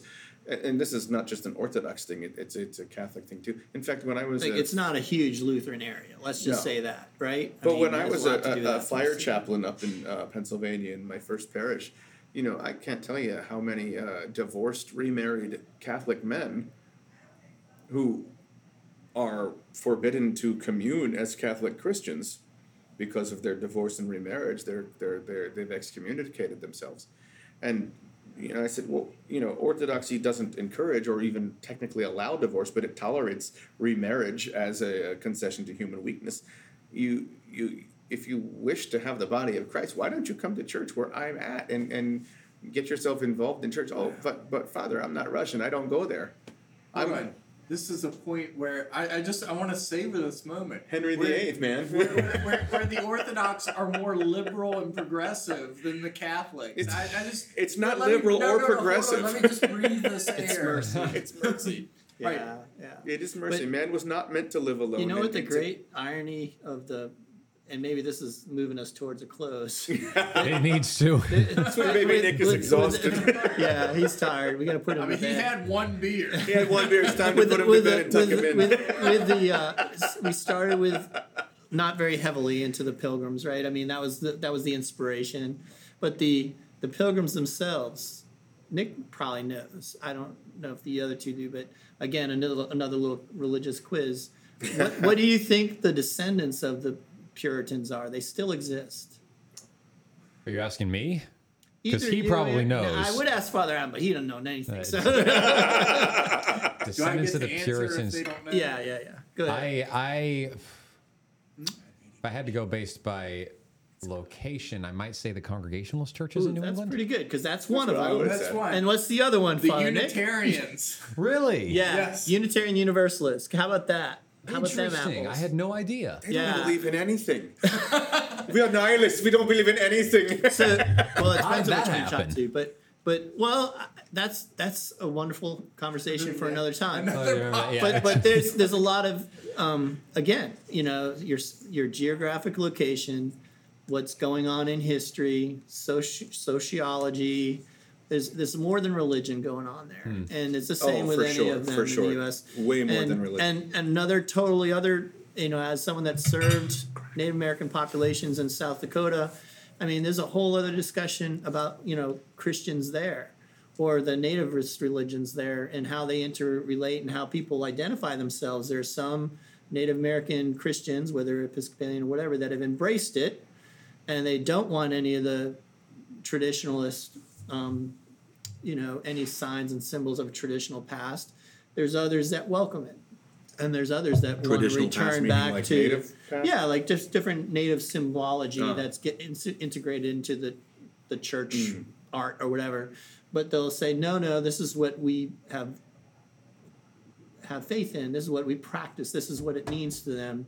So so it's a it's a very problematic, very troubled often, very um, argumentative. Uh, unfortunately, as you said, they don't always accept each other Orthodox in the U.S. or whatever like that. I mean, you know, Right. like they, it's it's part of the American culture uh, with the way that we battle things out all the time. It's very sad, really. America breaks all the rules. It doesn't have the church isn't any exception. Right, right. We're problems. Right? We're the problem children. We're the problem children of God. All right. Anyway, That that should bring us to a wrap. if you're um, still with us, If I'm still with us, I'll be honest. I was phasing out there a little bit. that one I, beer. I prefer banjos That and one bagpipes beer. to rap, but you know, if we must, we'll bust out into some rhymes. We could. Hamilton. I don't. This is a context that I don't understand. You need to watch it, man. It's fun. Don't you have to pay for tickets and No, it's on- sell a kidney? no, it's on Disney Disney Plus. Plus. You can just watch He it. doesn't have I that. don't have Disney Plus. There. Uh, he doesn't have what a kidney. Disney. Plus. Disney Plus. Yeah, he destroyed that. Well, before we wander too far afield, we're I gonna destroyed this one. we're gonna enjoy dinner here together. Yes, we Gonna are. We're break gonna bread. we're gonna grab dinner. Uh, at least- are you guys gonna be able to stay? For I'm that? sticking around. Okay, cool. We'll see. We'll see. We'll All see. Right. That's a no. We're taking. So at least three of us will be here. Um, this has been fun. I've learned a lot. We'll see what I remember. Uh, I'll probably. I don't remember anything already. um, So yeah, who? Uh, how is there a Thanksgiving blessing that, that one of us might have? Why, why me? I don't have my prayer book. with me. That's that's another reason to make you. It'll, it'll be a good discipline for you. All right, I, I, I, I can. Time to wax I, I, I'll just do. I'll, This I'll was just your do a- this was your uh, It was topic. It was. I'll, I'll simply I'll simply do a blessing. Uh, So the peace of God, which passes all understanding, keep your hearts and minds in the knowledge and love of God and of His Son, our Savior Jesus Christ, and the blessing of God Almighty, the Father, the Son, and the Holy Spirit, be among you and remain with you always. Amen. Amen. Glad that's over, right? Okay, guys, we're done. yeah. Are we still recording? A little bit. Oh, you got a burp? I got pee. Oh, well, we're done with the official recording. Yeah, we Okay. the official recording, but I, I of course, could if keep. I did belch, she would put that on as the Oh, outro. yeah. I got plenty of stuff to put on as an outro.